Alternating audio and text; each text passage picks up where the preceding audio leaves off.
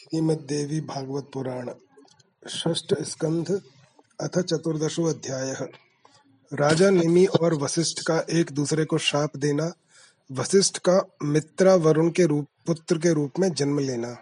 जन्मेजय बोले, हे महाभाग, ब्रह्मा के पुत्र मुनि वशिष्ठ का मैत्रा वरुणी, यह नाम कैसे पड़ा? हे वक्ताओं में श्रेष्ठ, किस कर्म अथवा गुण के कारण उन्होंने यह नाम प्राप्त किया? उनके नाम पढ़ने का कारण मुझे बताइए। व्यास जी बोले, हे नृपश्रेष्ठ सुनिए, वशिष्ठ जी ब्रह्मा के पुत्र हैं। उन महातेजस्वी ने निमि के श्राप से वह शरीर त्याग कर पुनः जन्म लिया। हे राजन, उनका जन्म मित्र और वरुण के यहाँ हुआ था। इसीलिए इस संसार में सर्वत्र उनका मैत्रा वरुणी यह नाम विख्यात हुआ।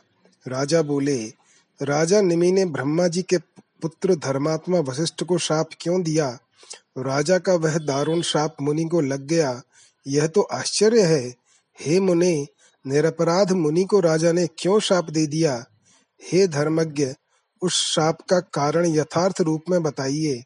व्यास जी बोले, इसका सम्यक रूप से निर्णीत कारण तो मैं पहले आपको बता ही चुका हूँ।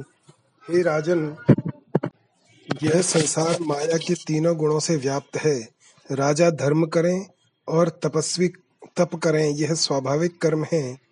परंतु सभी प्राणियों का मन गुणों से आबद्ध रहने के कारण विशुद्ध नहीं रह पाता। राजा लोग काम और क्रोध से अभिभूत रहते हैं और उसी प्रकार तपस्वी गण भी लोभ और अहंकार युक्त होकर कठोर तपस्या करते हैं।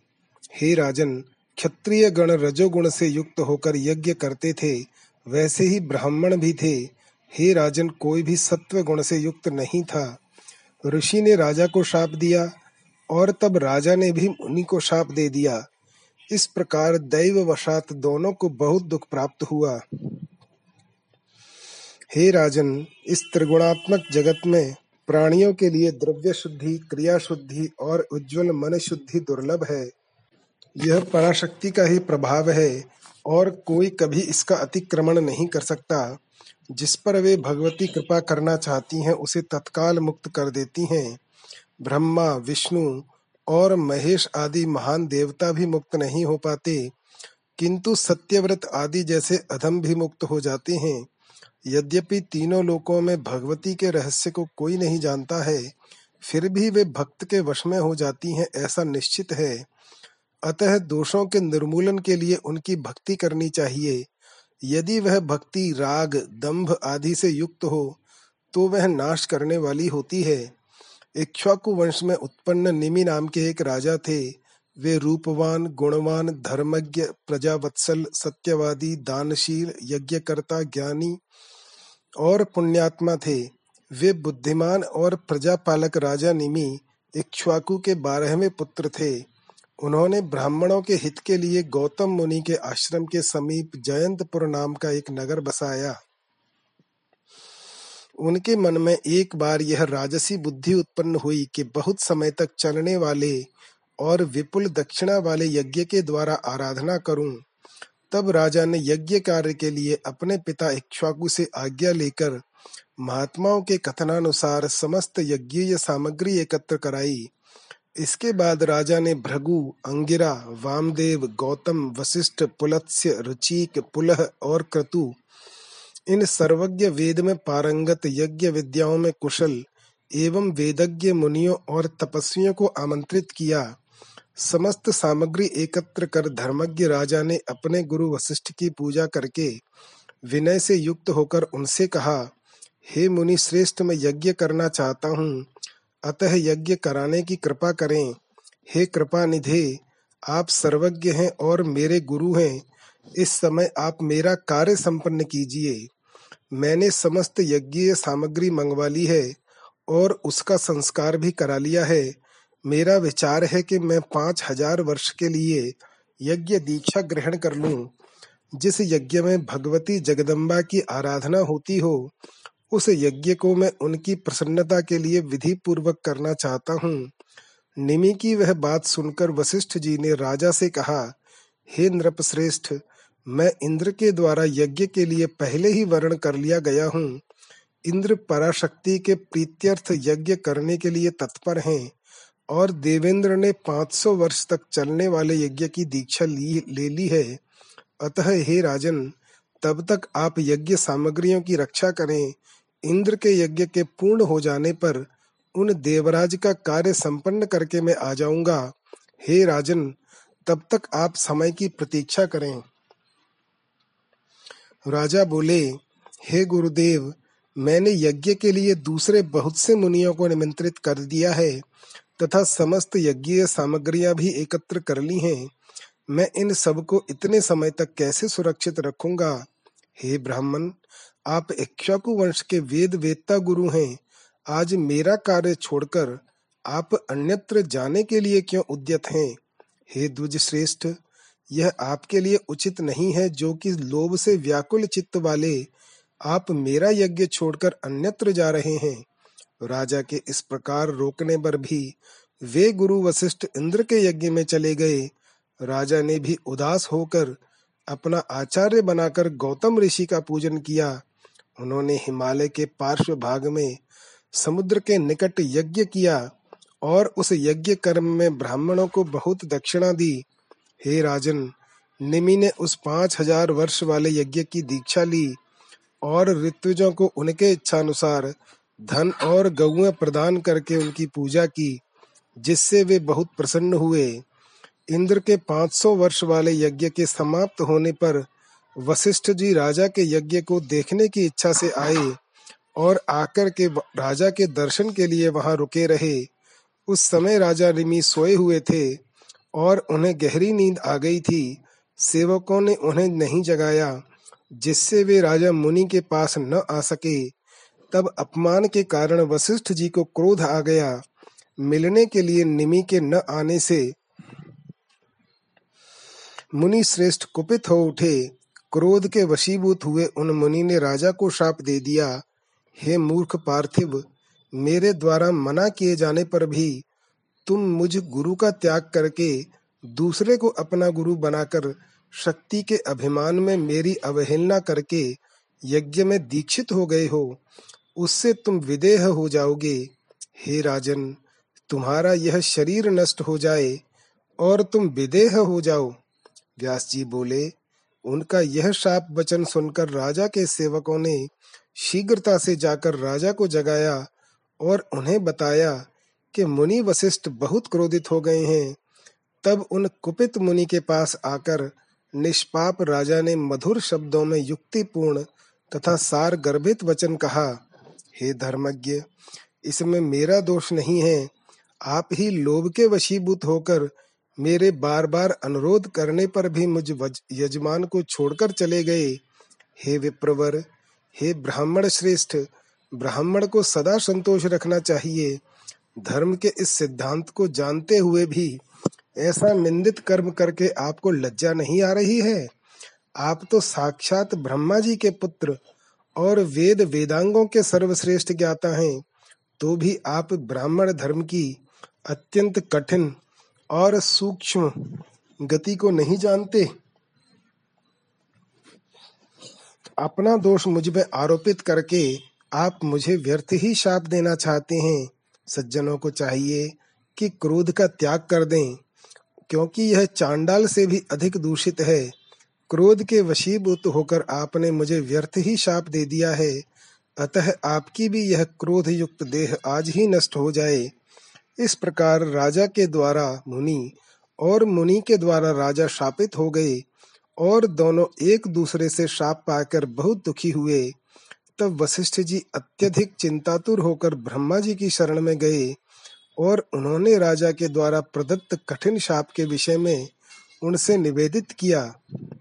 वशिष्ठ जी बोले, हे पिताजी, राजा निमि ने मुझे शाप दे दिया है कि तुम्हारा यह शरीर आज ही नष्ट हो जाए। अतः शरीर नष्ट होने से प्राप्त कष्ट के लिए मैं क्या करूँ? इस समय आप मुझे यह बताएँ कि दूसरे शरीर की प्राप्ति में मेरे पिता कौन होंगे? हे पिताजी,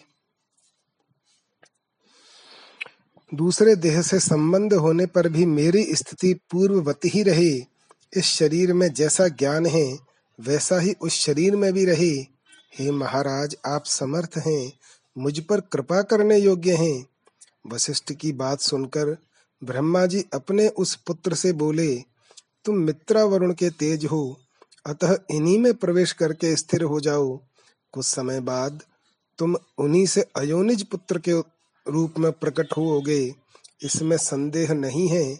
इस प्रकार पुनः शरीर प्राप्त करके तुम धर्मनिष्ठ, प्राणियों के सुहृद वेद वेता सर्वज्ञ और सबके द्वारा पूजित होगे पिताजी के ऐसा कहने पर वशिष्ठ जी प्रसन्नता पूर्वक पितामह ब्रह्मा की परिक्रमा करके और उन्हें प्रणाम करके वरुण के वास स्थान को चले गए।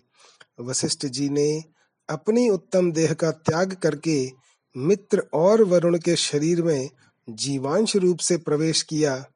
हे राजन, किसी समय परम सुंदरी अप्सरा उर्वशी अपनी सखियों के साथ स्वेच्छा पूर्वक मित्रा वरुण के स्थान पर आई।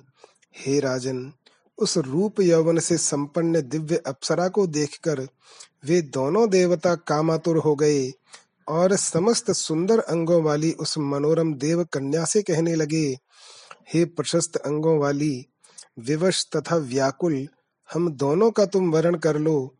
और हे वर वर्णिनी, तुम अपनी इच्छा के अनुसार इस स्थान पर विहार करो।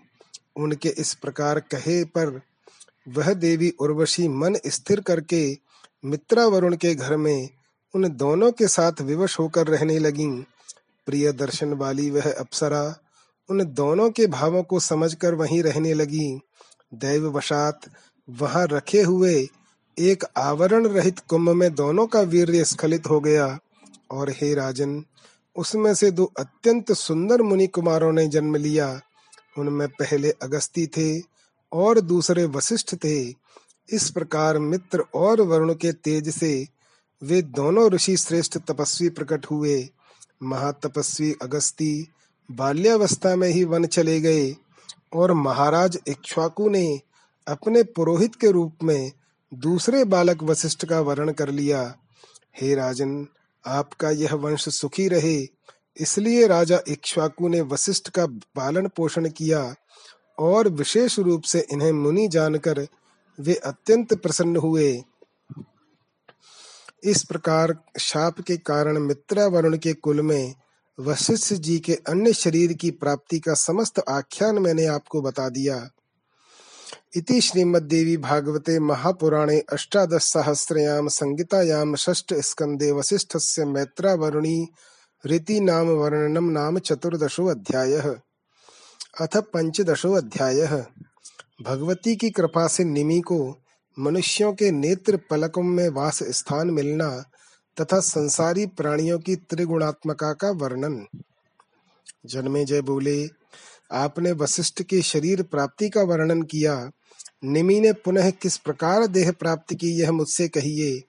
व्यास जी बोले, हे राजन, वशिष्ठ ने जिस प्रकार पुनः शरीर प्राप्त किया उस प्रकार निमि को श्राप के बाद पुनः देह नहीं मिली।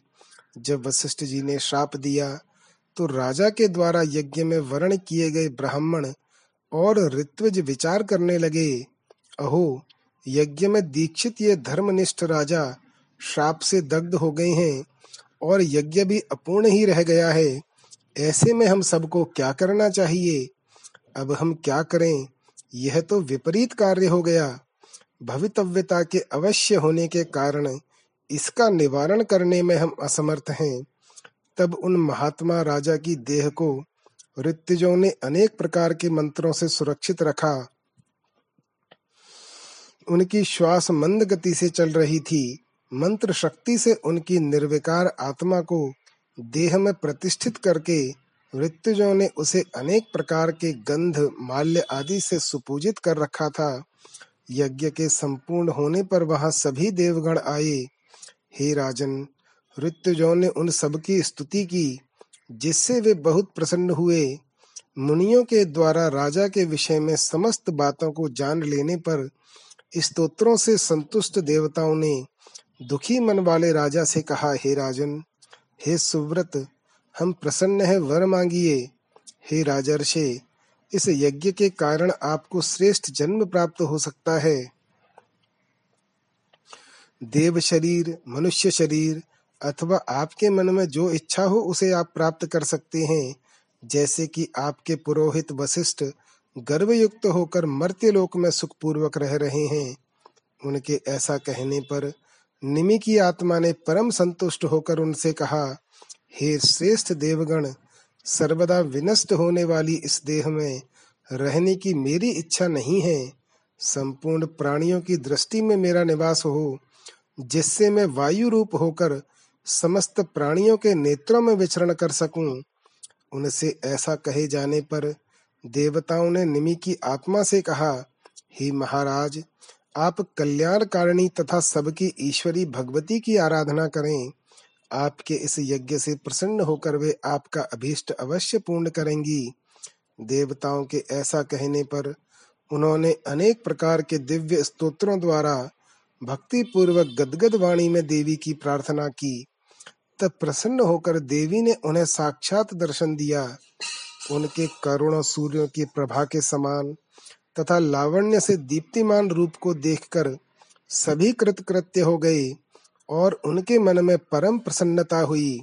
हे राजन, देवी के प्रसन्न हो जाने पर राजा ने वर मांगा, मुझे वह विमल ज्ञान दीजिए, जिससे मोक्ष प्राप्त हो जाए, तथा समस्त प्राणियों के नेत्रों में मेरा निवास हो जाए। तब प्रसन्न हुई देवेश्वरी जगदम्बा ने कहा, तुम्हें विमल ज्ञान प्राप्त होगा, परंतु अभी तुम्हारा प्रारब्ध शेष है।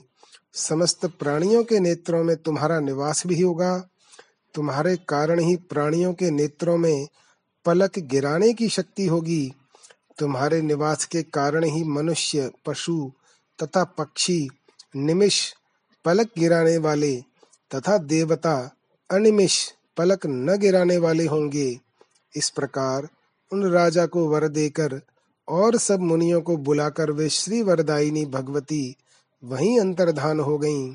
देवी के अंतर्धान हो जाने पर वहाँ उपस्थित मुनिगण विधिवत विचार करके निमि के शरीर को ले आए और पुत्र प्राप्ति के लिए उस पर अरणी काष्ट रखकर वे महात्मा मंत्र पढ़कर मंत्र होम के द्वारा निमि के देह का मंथन करने लगे।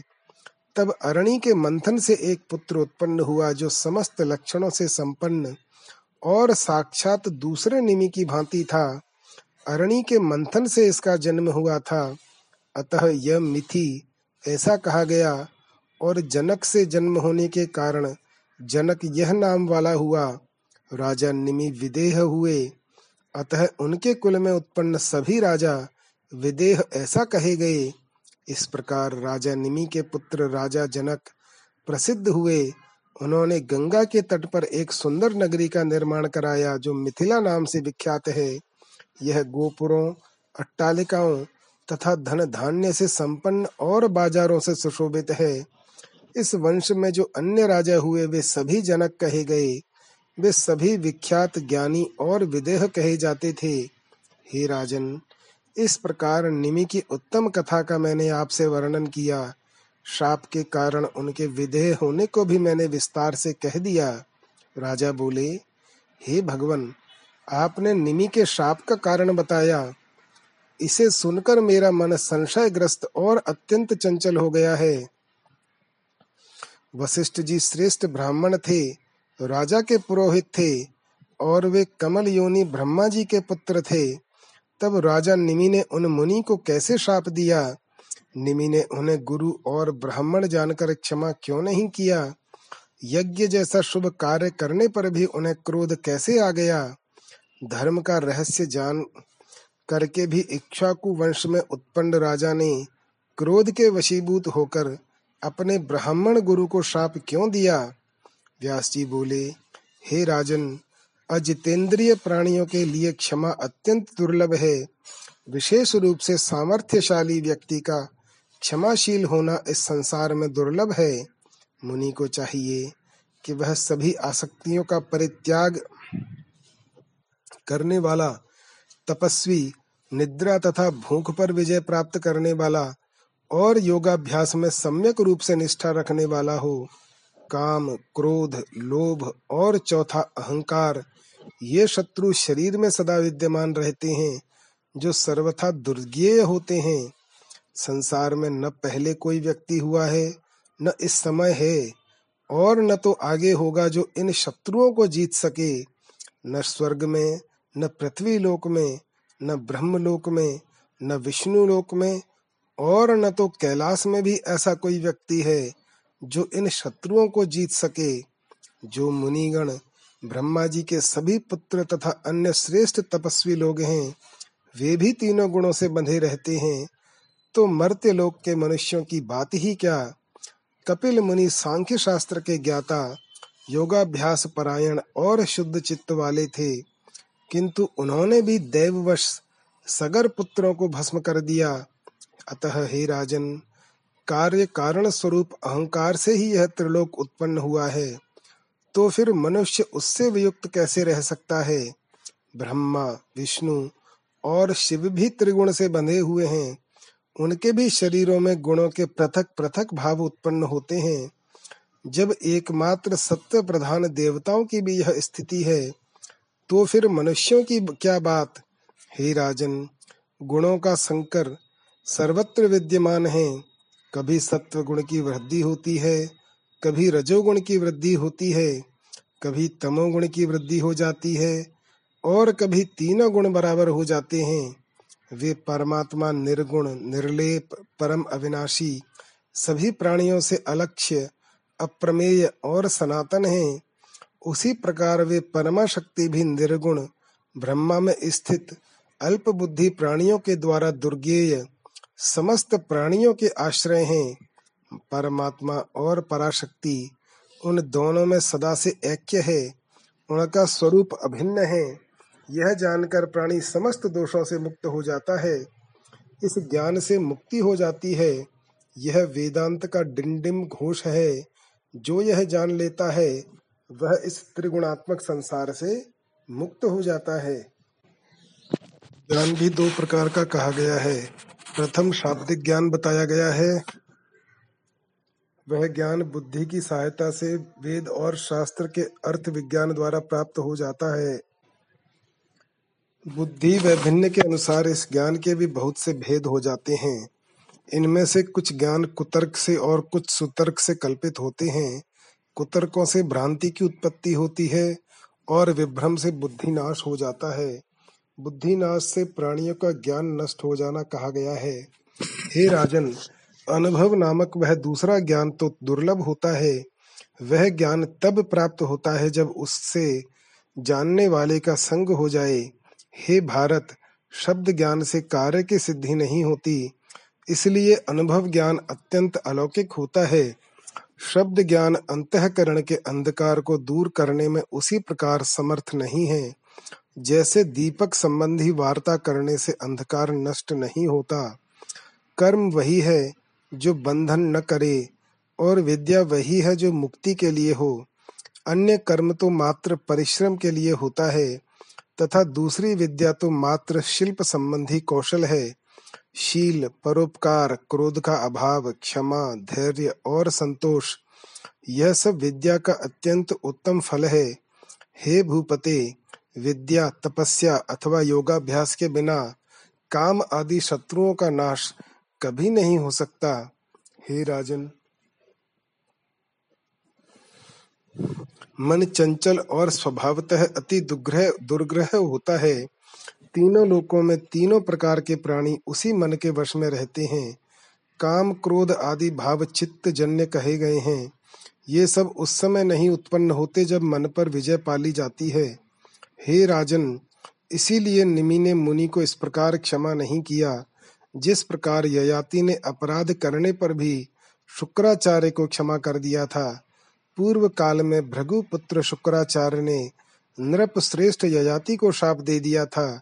लेकिन राजा ने क्रोधित होकर मुनि को शाप नहीं दिया और स्वयं वृद्धावस्था को स्वीकार कर लिया था।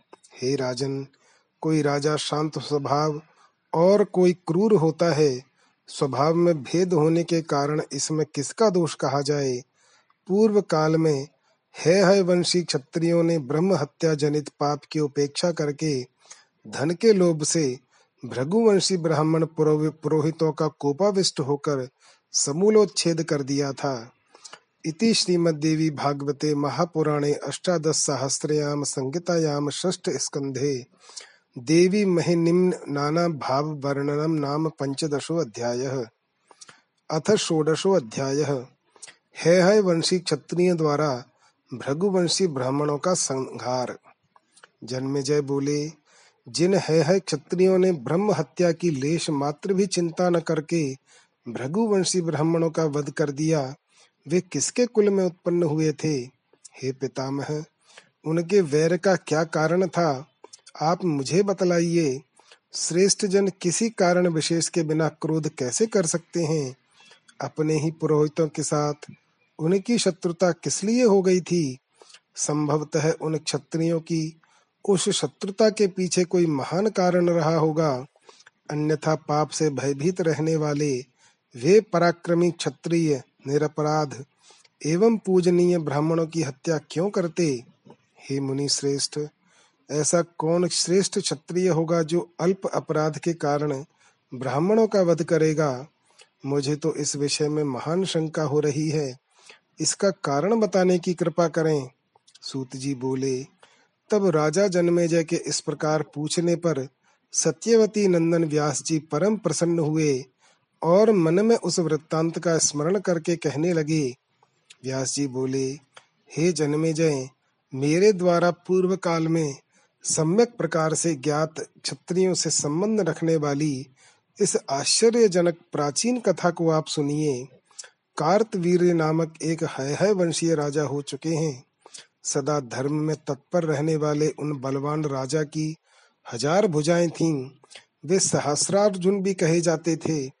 वे भगवान विष्णु के अवतार स्वरूप, दत्तात्रेय के शिष्य, भगवती के उपासक, परम सिद्ध, सब कुछ देने में समर्थ तथा भृगुवंशी ब्राह्मणों के यजमान थे। वे यज्ञ करने वाले, धर्मनिष्ठ तथा सदैव दान देने में रुचि रखने वाले थे। उन्होंने अनेक यज्ञ करके अपनी विपुल संपदा भृगुवंशी ब्राह्मणों को दान कर दी थी। राजा के द्वारा दिए गए दान से वे भृगुवंशी ब्राह्मण बड़े धनी हो गए। घोड़े तथा रत्न आदि संपदा से युक्त हो जाने के कारण जगत में वे अतीव प्रसिद्ध हो गए। हे राजन नृप श्रेष्ठ कार्तवीर्यार्जुन के दीर्घ काल तक राज्य करने के पश्चात उनके स्वर्ग चले जाने पर है, है वंशी राजा क्षत्रिय धनहीन हो गए।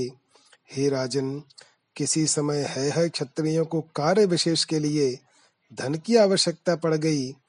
तब वे धन मांगने की इच्छा से भृगुवंशी ब्राह्मणों के पास गए। उन क्षत्रियों ने अत्यधिक विनम्रता पूर्वक उन ब्राह्मणों से धन की याचना की किंतु लोभ के वशीभूत उन ब्राह्मणों ने कुछ नहीं दिया। और बार बार कहते रहे मेरे पास नहीं है मेरे पास नहीं है। है, है वंशी क्षत्रियों से भयभीत होकर कुछ भृगुवंशी ब्राह्मणों ने अपनी प्रचुर संपत्ति ज़मीन में गाड़ दी और कुछ ने अन्य ब्राह्मणों को दे दी। भयाक्रांत तथा लोभ के वशीभूत वे सभी भृगुवंशी ब्राह्मण अपना अपना धन स्थानांतरित करके अपने आश्रम छोड़कर अन्यत्र चले गए। अपने यजमानों को दुखित देखकर भी लोभ से विमोहित ब्राह्मणों ने उन्हें कुछ भी नहीं दिया। उन सभी ने भागकर पर्वत की गुफाओं का आश्रय ग्रहण किया। हे तात तत्पश्चात कष्ट झेल रहे अनेक है, है क्षत्रिय प्रमुख। विशेष कार्यवश द्रव्य प्राप्ति के लिए भृगुवंशी ब्राह्मणों के आश्रमों पर पहुँचे।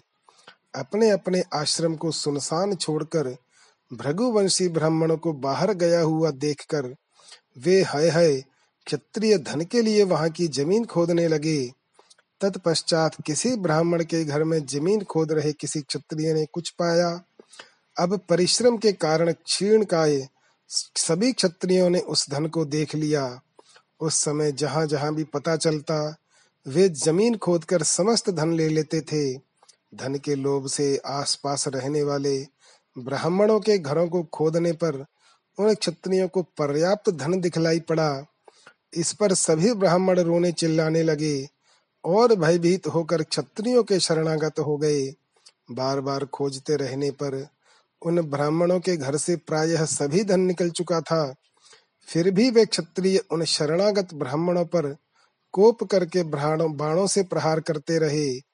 इसके पश्चात वे उन पर्वत की गुफाओं में पहुँच गए, जहाँ भृगुवंशी ब्राह्मण स्थित थे। इस प्रकार गर्भस्थ शिशुओं सहित ब्राह्मणों को नष्ट करते हुए क्षत्रिय इस पृथ्वी मंडल पर घूमने लगे। उन्हें जहाँ कहीं भृगुवंशी बालक वृद्ध तथा अन्य भी मिल जाते थे वे पाप की परवाह किए बिना उन सभी को तीक्ष्ण बाणों से मार डालते थे। इस प्रकार इधर उधर सभी भृगुवंशी ब्राह्मणों के मार दिए जाने पर उन है, है क्षत्रियों ने स्त्रियों को पकड़ पकड़ कर उनका गर्भ नष्ट कर डाला। पाप कृत्य पर तुले हुए क्षत्रियों के द्वारा जिन स्त्रियों के गर्भ नष्ट कर दिए जाते थे वे बेचारी अत्यंत दुखित होकर कुररी पक्षी की भांति विलाप करने लगती थीं। तब अन्य तीर्थवासी मुनियों ने भी अभिमान में चूर उन है, है वंशी क्षत्रियों से कहा हे क्षत्रियो तुम लोग ब्राह्मणों पर ऐसा भयंकर क्रोध करना छोड़ दो हे श्रेष्ठ क्षत्रियो तुम लोगों ने तो अत्यंत निंदनीय तथा अनुचित कार्य आरंभ कर दिया है जो कि तुम लोग भृगुवंशी ब्राह्मणों की पत्नियों का गर्भोच्छेद कर रहे हो अत्यंत उग्र पाप अथवा पुण्य का फल इसी लोक में प्राप्त हो जाता है। इसलिए कल्याण की इच्छा रखने वाले प्राणी को गर्हित कर्म का परित्याग कर देना चाहिए। तत्पश्चात क्रोध में भरे हुए उन है, है क्षत्रियों ने उन परम दयालु मुनियों से कहा आप सभी लोग साधु हैं। अतः पाप कर्मों का रहस्य नहीं जानते। छल छद्म को जानने वाले इन ब्राह्मणों ने कपट करके हमारे महात्मा पूर्वजों का सारा धन उसी प्रकार छीन लिया था, जैसे कोई लुटेरा किसी पथिक का धन छीन लेता है। ये सभी ठग दम्भी तथा बक वृत्ति वाले पाखंडी हैं। आवश्यक कार्य पड़ने पर हमने विनम्रता पूर्वक इनसे धन की याचना की थी, किंतु इन्होंने नहीं दिया। यहाँ तक कि चतुर्थांश वृद्धि पर भी धन मांगने पर हम याचकों को अत्यंत दुखित देखकर इन निष्ठुर ब्राह्मणों ने हमारे पास नहीं है, ऐसा कहा। महाराज कार्तवीर्य से धन प्राप्त करके इन्होंने किस प्रयोजन प्रयोजन से धन की रक्षा की? इन्होंने न तो यज्ञ किए और न तो याचकों को ही प्रचुर दान दिया। ब्राह्मणों को कभी भी धन का संग्रह नहीं करना चाहिए। यज्ञ करने दान देने तथा सुखोपभोग में यथेच्छ धन का उपयोग करना चाहिए। हे विप्रो, पास में धन रहने पर चोर, राजा, अग्नि तथा धूर्तों से महान भय कहा गया है।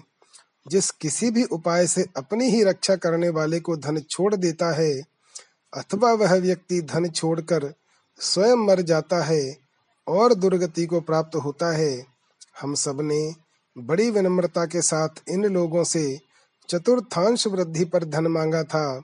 फिर भी लोभ के कारण संशय में पड़े हुए पुरोहितों ने हमें धन नहीं दिया। दान, भोग तथा नाश। धन की इस प्रकार की गति होती है।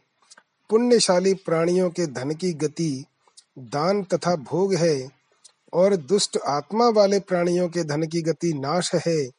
जो कृपण व्यक्ति न दान करता है और न धन का उपभोग करता है, अपितु केवल धन के संग्रह में लगा रहता है। वह वंचक प्राणी राजा के द्वारा सर्वथा दंडनीय है और दुख का भागी होता है। इसीलिए इन वंचक गुरुओं तथा अधम ब्राह्मणों को मारने के लिए हम सभी उद्यत हुए हैं। आप महात्मा जन इसके लिए हम पर कोप न करें, व्यास जी बोले। इस प्रकार सहेतुक वचन कहकर उन मुनियों को पूर्ण आश्वस्त करने के बाद वे पुनः भृगुकुल की स्त्रियों को खोजते हुए भ्रमण करने लगे। भयार्थ तथा अत्यंत कृश शरीर वाली भृगुवंशीय पत्नियाँ हिमवान पर्वत पर रोती तथा कांपती हुई पहुँची। इस प्रकार धन लोलुप तथा पाप कर्मों से अभिभूत है हयों ने उन ब्राह्मणों को बहुत पीड़ित किया तथा उनका संहार किया। लोभ मनुष्यों के देह में रहने वाला सबसे बड़ा शत्रु है। यह समस्त दुखों का आगार दुखदाई तथा प्राणों का नाश करने वाला कहा गया है। यह लोभ संपूर्ण पापों की जड़ तथा सभी दुखों का कारण है। लोभ से युक्त प्राणी सदा तीनों वर्णों के लोगों से विरोध रखने वाला होता है। लोभ के वशीभूत प्राणी अपने सदाचार तथा कुल धर्म का भी परित्याग कर देते हैं। वे अपने माता, पिता, भाई, बांधव, गुरु, मित्र, पत्नी, पुत्र तथा बहन तक का वध कर देते हैं। इस प्रकार लोभ के वशीभूत मनुष्य पाप से विमोहित होकर कौन सा दुष्कर्म नहीं कर डालता? क्रोध, काम तथा अहंकार से भी बढ़कर लोभ महान शत्रु है। लोभ में पड़कर मनुष्य अपने प्राण तक गंवा देता है। फिर इसके विषय में और क्या कहा जाए? हे महाराज, आपके पूर्वज धर्मज्ञ तथा सतपथ पर चलने वाले थे, किंतु वे पांडव तथा कौरव लोभ के कारण ही मारे गए, जहाँ भीष्म पितामह, द्रोणाचार्य, कृपाचार्य, कर्ण बालीक भीमसेन, धर्मपुत्र युधिष्ठिर, अर्जुन तथा श्री कृष्ण थे। फिर भी लोभ के वशीभूत उन्होंने आपस में भीषण युद्ध किया और अपने कुंड का कुटुंब का महाविनाश कर डाला। उस युद्ध में द्रोण, भीष्म, पांडवों के पुत्र, भाई, पिता, पुत्र सभी मारे गए। अतएव लोभ परायण पुरुष क्या नहीं कर डालता? लोभ के कारण ही पाप बुद्धि।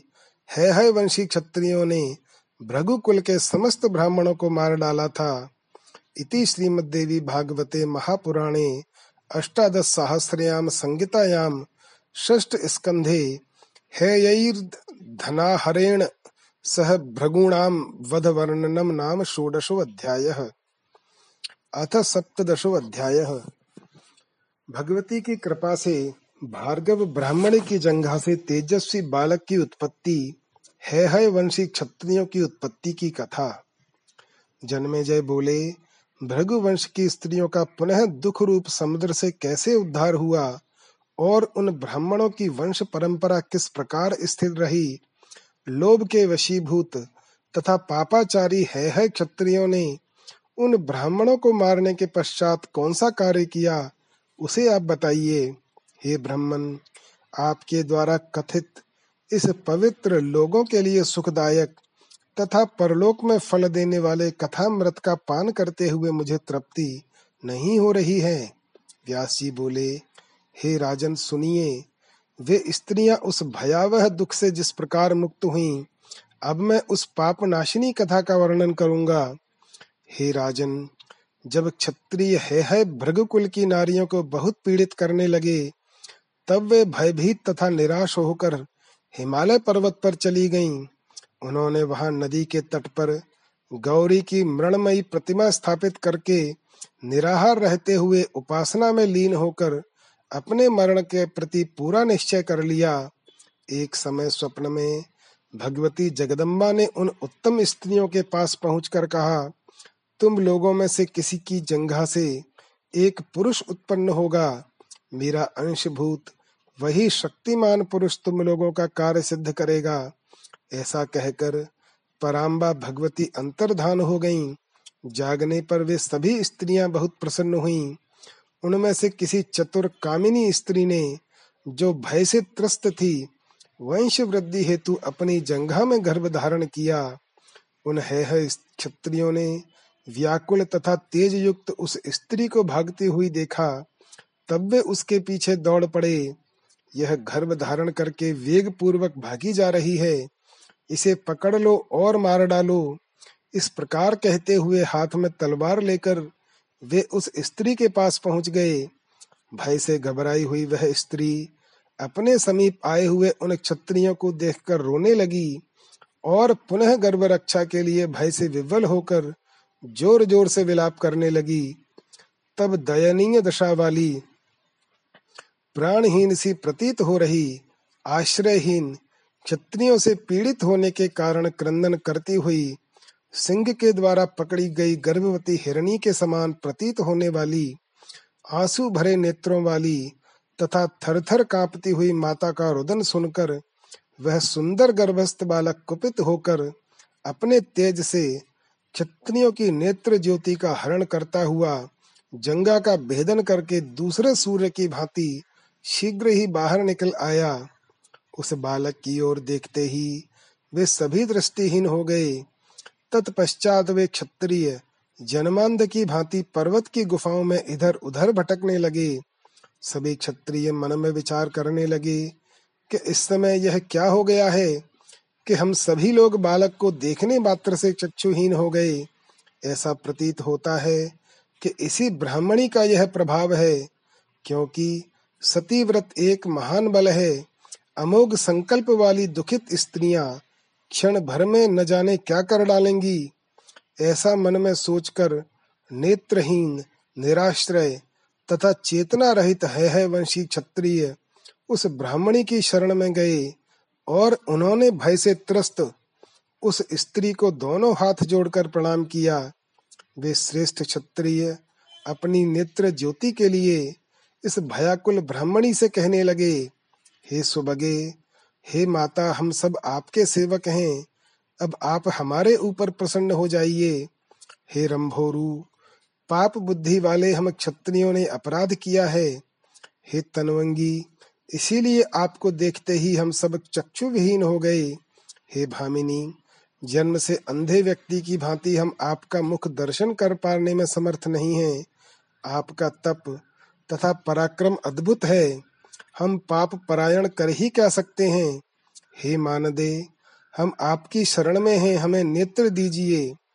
क्योंकि नेत्र ज्योति से विहीन हो जाना मृत्यु से भी कष्टकारक होता है। आप हमारे ऊपर कृपा कीजिए। फिर से नेत्र ज्योति देकर इन समस्त क्षत्रियों को अपना सेवक बना लीजिए। इसके बाद पाप कर्म से रहित होकर हम लोग साथ साथ चले जाएँगे। अब हम लोग इस प्रकार का कर्म कभी नहीं करेंगे। अब हम सभी भार्गव ब्राह्मणों के सेवक हो गए। हम लोगों ने अज्ञानवश जो भी पाप किया है, उसे आप क्षमा करें। हम है है क्षत्रिय शपथ पूर्वक कहते हैं कि आज से कभी भी भृगुवंशी ब्राह्मणों के साथ हमें वैर भाव नहीं रखना चाहिए और यथोचित व्यवहार करना चाहिए। हे सुश्रोणी, आप पुत्रवती होवें। हम आपकी शरण में हैं। हे कल्याणी, आप कृपा करें। हम लोग अब कभी भी द्वेष भाव नहीं रखेंगे। व्यास जी बोले, हे राजन, उन क्षत्रियों की यह बात सुनकर ब्राह्मणी विस्मय में पड़ गईं और उसने शरणागत तथा दुर्गति को प्राप्त उन नेत्रहीन क्षत्रियों को आश्वासन देकर कहा, हे क्षत्रियो, आप लोग निश्चित रूप से जान लें कि मैंने आप सबकी दृष्टि का हरण नहीं किया है। मैं आप लोगों पर कुपित नहीं हूँ। अब मैं वास्तविक कारण बता रही हूँ। आप लोग सुनिए, मेरी जंघा से उत्पन्न यह भृगुवंशी बालक आज आप लोगों पर कुपित है। क्षत्रियों के द्वारा अपने बांधवों, यहाँ तक कि गर्भ स्थित बालकों का वध किए जाने की बात जानकर, कोपाविष्ट इसी बालक ने आप लोगों के नेत्र स्तंभित कर दिए हैं। हे वत्सगण, जब आप लोग निरपराध, धर्मनिष्ठ तथा तपस्वी भार्गव ब्राह्मणों और गर्भस्थ बालकों को भी धन लोलुपता में पड़कर मार रहे थे, तभी मैंने इसे एक जंघा में गर्भ रूप से एक सौ वर्ष तक धारण किए रखा। भृगुवंश की वृद्धि के लिए इस गर्भस्थ बालक ने छहों अंगों सहित संपूर्ण वेदों का बड़े सहज भाव से अध्ययन कर लिया है और अब यह अपने पितृजनों के वध से अत्यंत कुपित होकर आप लोगों का संहार करना चाहता है। मेरा यह पुत्र भगवती के कृपा से उत्पन्न हुआ है, जिसके अलौकिक तेज ने आप लोगों के नेत्र हर लिए हैं। अतएव आप लोग इसी समय मेरी जंगा से उत्पन्न इस बालक से विनम्रता पूर्वक याचना कीजिए। चरणों में गिरने से प्रसन्न होकर यह बालक आप लोगों की नेत्र ज्योति मुक्त कर देगा। व्यास जी बोले, उस ब्राह्मणी का वचन सुनकर है हयो ने जंघा से उत्पन्न बालक रूप मुनि श्रेष्ठ को प्रणाम किया और वे विनय से युक्त होकर उसकी स्तुति करने लगे। तत्पश्चात प्रसन्न होकर उस बालक ने उन नेत्रहीन क्षत्रियों से कहा, हे राजाओ, अब तुम लोग मेरी कही हुई बात पर विश्वास करके अपने घर लौट जाओ। देव ने जो विधान सुनिश्चित कर दिए हैं वे अवश्य होकर रहते हैं। ज्ञानी व्यक्ति को इस विषय में चिंता नहीं करनी चाहिए। सभी ऋषिगण पूर्व की भांति सुख प्राप्त करें तथा सभी क्षत्रिय भी अब क्रोध रहित होकर सुख पूर्वक अपने अपने घरों के लिए प्रस्थान करें। इस प्रकार उसके कहने पर उन है है वंशी क्षत्रियों को दृष्टि प्राप्त हो गई और वे और यानी उरु से उत्पन्न उस बालक से आज्ञा लेकर आनंद पूर्वक अपने अपने घर चले गए। हे राजन, वह ब्राह्मणी भी उस तेजस्वी तथा अलौकिक बालक को लेकर अपने आश्रम चली गई और बड़ी सावधानी पूर्वक उसका पालन पोषण करने लगी। हे राजन, इस प्रकार भृगु वंश के विनाश तथा लोभ के वशीभूत है है क्षत्रियों ने जो पाप कर्म किया था, उसके विषय में मैंने आपसे कहा। जन्मे जय बोले। हे मुने मैंने क्षत्रियों के अत्यंत दारुण कर्म के विषय में सुन लिया। यह लोक तथा परलोक में दुख देने वाला, वह लोभ ही इसमें मूल कारण है। हे सत्यवती नंदन, मैं संशयग्रस्त हूँ। इस विषय में आपसे कुछ पूछना चाहता हूँ। ये क्षत्रिय राजकुमार इस जगत में है है नाम से क्यों प्रसिद्ध हुए? यदु से यादव हुए तथा भरत से भारत हुए। उसी प्रकार क्या उन क्षत्रियों के वंश में है है नामधारी कोई प्रतिष्ठित राजा हुआ था? हे करुणा निधान उन है है क्षत्रियों की उत्पत्ति कैसे हुई? तथा किस कर्म से उनका यह नाम पड़ा? वह कारण मैं सुनना चाहता हूँ। व्यास जी बोले, हे राजन, अब मैं है हयों की उत्पत्ति से संबंधित अति प्राचीन, पुण्यदायिनी तथा पापनाशिनी कथा का विस्तार पूर्वक वर्णन कर रहा हूँ। आप इसे सुनिए। हे महाराज, किसी समय अत्यंत सुंदर, रूपवान तथा अपरिमित तेज वाले सूर्य पुत्र जो रेवंत नाम से विख्यात थे, अपने मनोहर अश्वरत्न, उच्च श्रवा पर आरूढ़ होकर भगवान विष्णु के निवास स्थान वैकुंठ लोक गए। विष्णु के दर्शन के आकांक्षी वे भास्कर नंदन घोड़े पर सवार होकर जब वहाँ पहुँचे, तब लक्ष्मी जी की दृष्टि अश्व पर विराजमान रेवंत पर पड़ गई। समुद्र से प्रादुर्भूत अपने भाई अलौकिक उच्च श्रुवा घोड़े को देखकर वे महान विस्मय में पड़ गईं और उसके रूप को स्थिर नेत्रों से देखती रह गईं। भगवान विष्णु ने उस मनोहर रेवंत को घोड़े पर बैठकर आता हुआ देखकर लक्ष्मी जी से प्रेम पूर्वक कहा, पूछा, हे सुंदर अंगों वाली, हे प्रिय, दूसरे कामदेव के समान तेजोमय शरीर वाला यह कौन है जो घोड़े पर सवार होकर तीनों लोगों को मोहित करता हुआ इधर चला आ रहा है? उस समय घोड़े को एक टक देखते रहने से दैव वशात उसी में चित्त योग हो जाने के कारण भगवान विष्णु के बार बार पूछने पर भी लक्ष्मी जी ने कुछ नहीं कहा। व्यास जी बोले, भगवान विष्णु कामिनी, चपल, नेत्रों वाली तथा चंचला लक्ष्मी को अत्यंत मोहित होकर अत्यधिक प्रेम के साथ निहारती हुई तथा उस अश्व में अनुरक्त बुद्धि वाली देखकर क्रोधित हो उठे और उनसे बोले, हे सुलोचने, तुम क्या देख रही हो? इस घोड़े को देखकर मोहित हुई तुम मेरे पूछने पर भी उत्तर नहीं दे रही हो, क्योंकि तुम्हारा चित्त सभी ओर रमण करता है। अतएव रमा और तुम्हारी चंचलता के कारण तुम चला कही जाओगी, इसमें संदेह नहीं है। जिस प्रकार सामान्य नारी चंचल होती है, उसी प्रकार हे कल्याणी, तुम भी कभी स्थिर स्वभाव वाली नहीं रहोगी। मेरे पास रहने पर भी यदि तुम एक अश्व को देखकर मोहित हो गई हो तो हे वामोरु, तुम अत्यंत दारुण मर्त्य लोक में घोड़ी के रूप में जन्म ग्रहण करो। देव योग से भगवान विष्णु ने जब देवी लक्ष्मी को ऐसा श्राप दे दिया, तब वे अत्यंत भयभीत तथा दुखी होकर कांपती हुई रोने लगी। सुंदर मुस्कान वाली लक्ष्मी जी दुविधा में पड़ गईं और अपने पति भगवान विष्णु को विनय से युक्त होकर मस्तक झुकाकर प्रणाम करके उनसे कहने लगी, हे देव देव हे जगदीश्वर, हे करुणा निधान हे केशव, हे गोविंद, एक छोटे से अपराध के लिए आपने मुझे ऐसा शाप क्यों दे दिया? हे प्रभु, मैंने आपका ऐसा क्रोध पहले कभी नहीं देखा। मेरे प्रति आपका वह सहज तथा शाश्वत प्रेम कहाँ चला गया? आपको वज्रपात शत्रु पर करना चाहिए, न कि अपने स्नेही जन पर।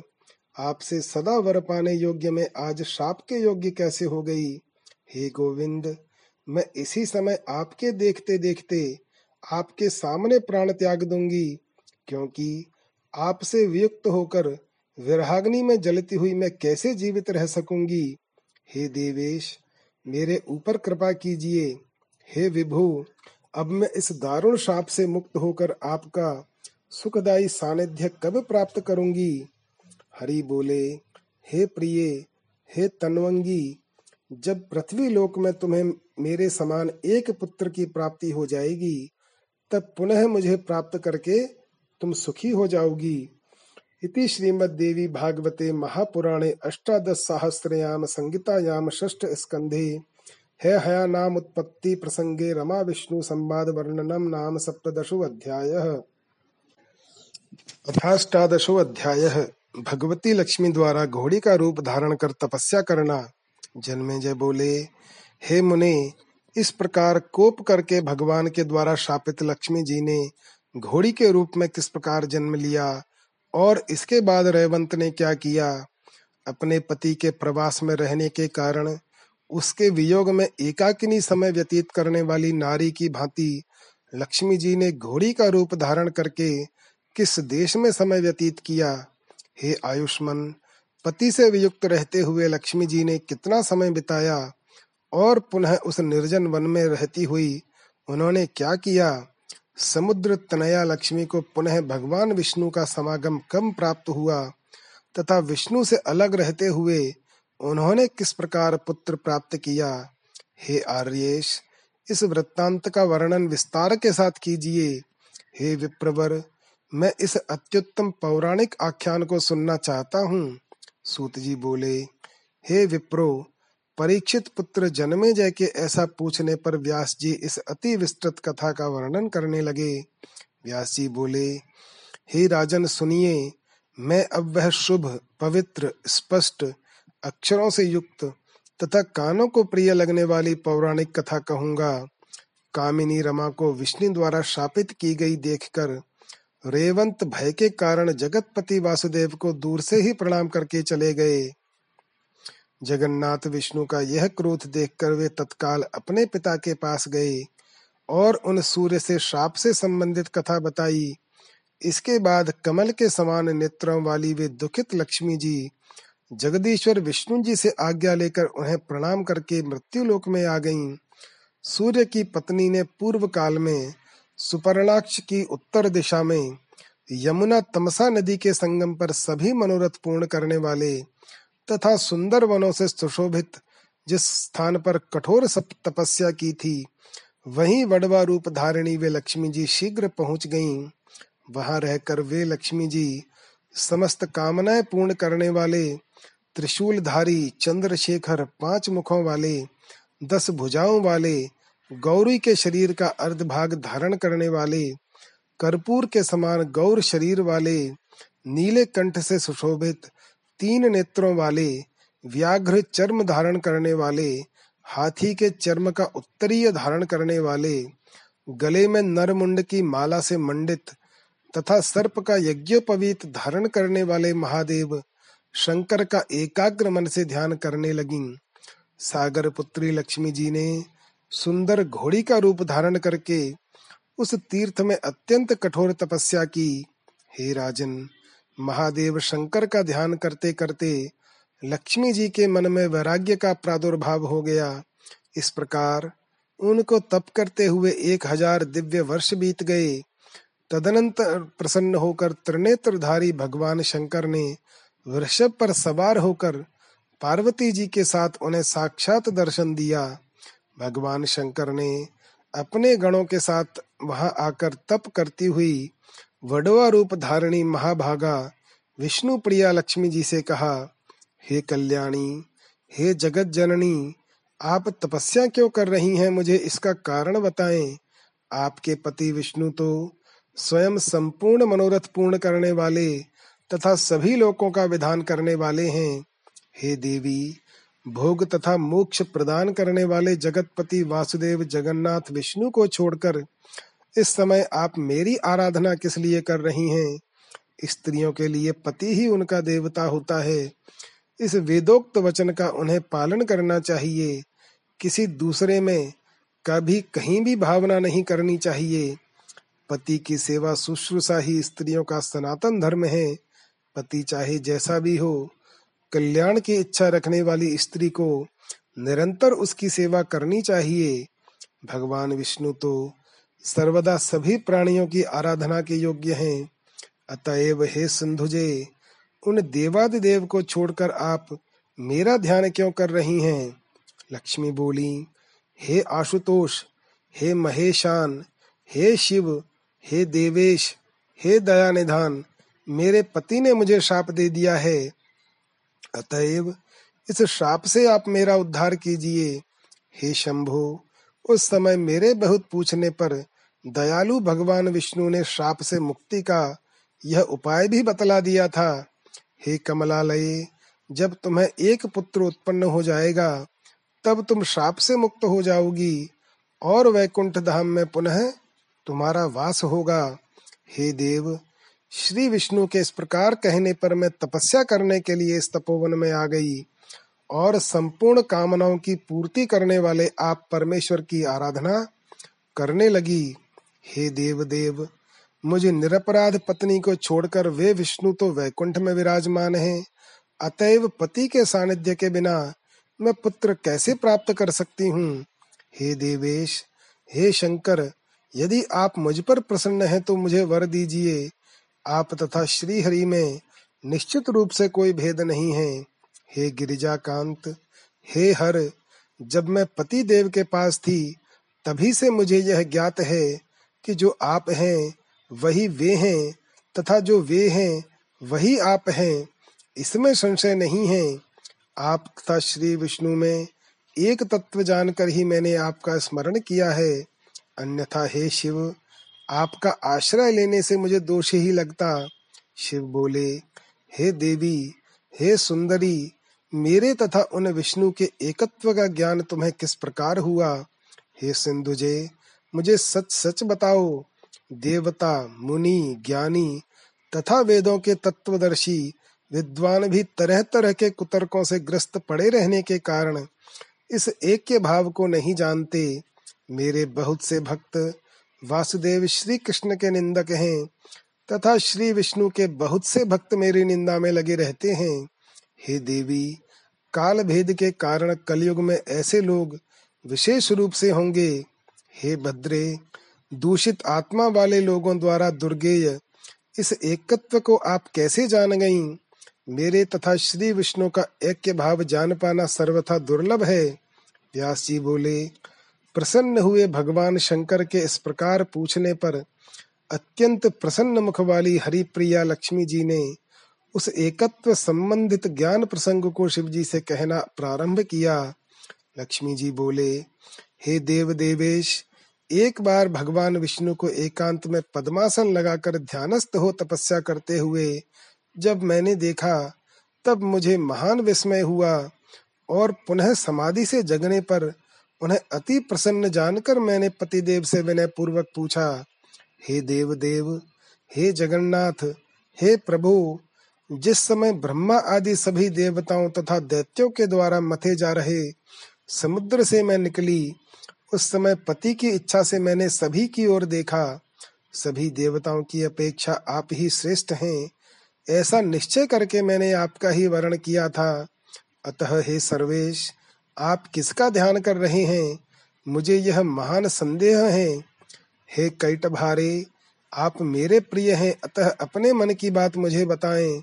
विष्णु बोले, हे प्रिय, मैं जिन सुर श्रेष्ठ आशुतोष महेश्वर तथा पार्वती पति शंकर का ध्यान अपने हृदय में कर रहा हूँ, उनके विषय में बताऊँगा सुनो। असीम पराक्रम संपन्न देवादिदेव भगवान शंकर कभी मेरा ध्यान करते हैं? और कभी मैं त्रिपुरासुर के संहारक देवेश शंकर का ध्यान करने लगता हूँ। शिव का प्रिय प्राण मैं हूँ, तथा मेरे प्रिय प्राण वे हैं। इस प्रकार परस्पर अनुरक्त चित्त वाले हम दोनों में कोई अंतर नहीं है। हे विशाल नयने, मेरे जो भक्त भगवान शंकर से द्वेष करते हैं, वे निश्चित रूप से नरक में पड़ते हैं, मैं यह सत्य कह रहा हूँ। हे गिरिजा वल्लभ एकांत में मेरे पूछने पर सर्व समर्थ देव देव भगवान विष्णु ने ऐसा बताया था। अतएव आपको विष्णु का परम प्रिय जानकर मैंने अप, आपका ध्यान किया। हे महेशान अब जैसे मुझे पति सानिध्य प्राप्त हो जाए वैसा आप कीजिए। व्यास जी बोले लक्ष्मी जी का यह वचन सुनकर वाणी विशारद भगवान शंकर ने मधुर वचनों से उन्हें आश्वासन देकर कहा हे प्रथु श्रोणी, धैर्य रखो। मैं तुम्हारी तपस्या से प्रसन्न हूँ। पति से तुम्हारा मिलन अवश्य होगा, इसमें संदेह नहीं है। वे भगवान जगदीश्वर मुझसे प्रेरित होकर तुम्हारी कामना पूर्ण करने के लिए अश्व का रूप धारण करके यहीं पर आएँगे। मैं उन मधुसूदन को इस प्रकार प्रेरित करूँगा, जिससे वे मदातुर होकर अश्व रूप में तुम्हारे पास आएँगे। हे सुभ्रु उन्हीं नारायण के समान तुम्हें पुत्र उत्पन्न होगा। वह पृथ्वी पर राजा के रूप में प्रतिष्ठित तथा सभी लोगों से नमस्कृत होगा। हे महाभागे, इस प्रकार पुत्र प्राप्त करके तुम उन्हीं के साथ वैकुंठ लोक चली जाओगी। और हे देवी, वहाँ उनकी प्रिया हो जाओगी। आपका वह पुत्र एक वीर इस नाम से लोक में ख्याति प्राप्त करेगा। उसी से पृथ्वी पर है है वंश विस्तार को प्राप्त होगा। किंतु मदांध एवं मद चित्त होकर तुमने हृदय में सदा विराजमान रहने वाली परमेश्वरी जगदम्बा का विस्मरण कर दिया है। उसी से तुम्हें ऐसा फल मिला है। अतः हे सिंधु पुत्री उस दोष के दमन के लिए तुम हृदय में विराजमान रहने वाली परम देवी की शरण में सर्वात्म भाव से जाओ। यदि तुम्हारा मन भगवती में लगा होता तो उत्तम घोड़े पर क्यों जाता? व्यास जी बोले इस प्रकार देवी लक्ष्मी को वरदान देकर गिरिजापति भगवान शंकर पार्वती सहित अंतर्धान हो गए। सुंदर अंगों वाली वे लक्ष्मी वहीं स्थित रहकर भगवती जगदम्बा के देवासुरों के शिरोरत्न, मुकुट से घर्षित नख मंडल वाले परम सुंदर चरण कमल का ध्यान करने लगी और अपने पति श्री हरि के अश्वरूप धारण करके आने की प्रतीक्षा करती हुई प्रेम युक्त गदगर वाणी से बार बार उनकी स्तुति करती रही। इति श्रीमद्देवी भागवते महापुराणे अष्टादश सहस्रयाम संहितायाम षष्ठ स्कंधे शिव प्रसादेन लक्ष्मी द्वारा भगवत्याः समाराधन वर्णनम नामाष्टदशो अध्यायः जय श्री राम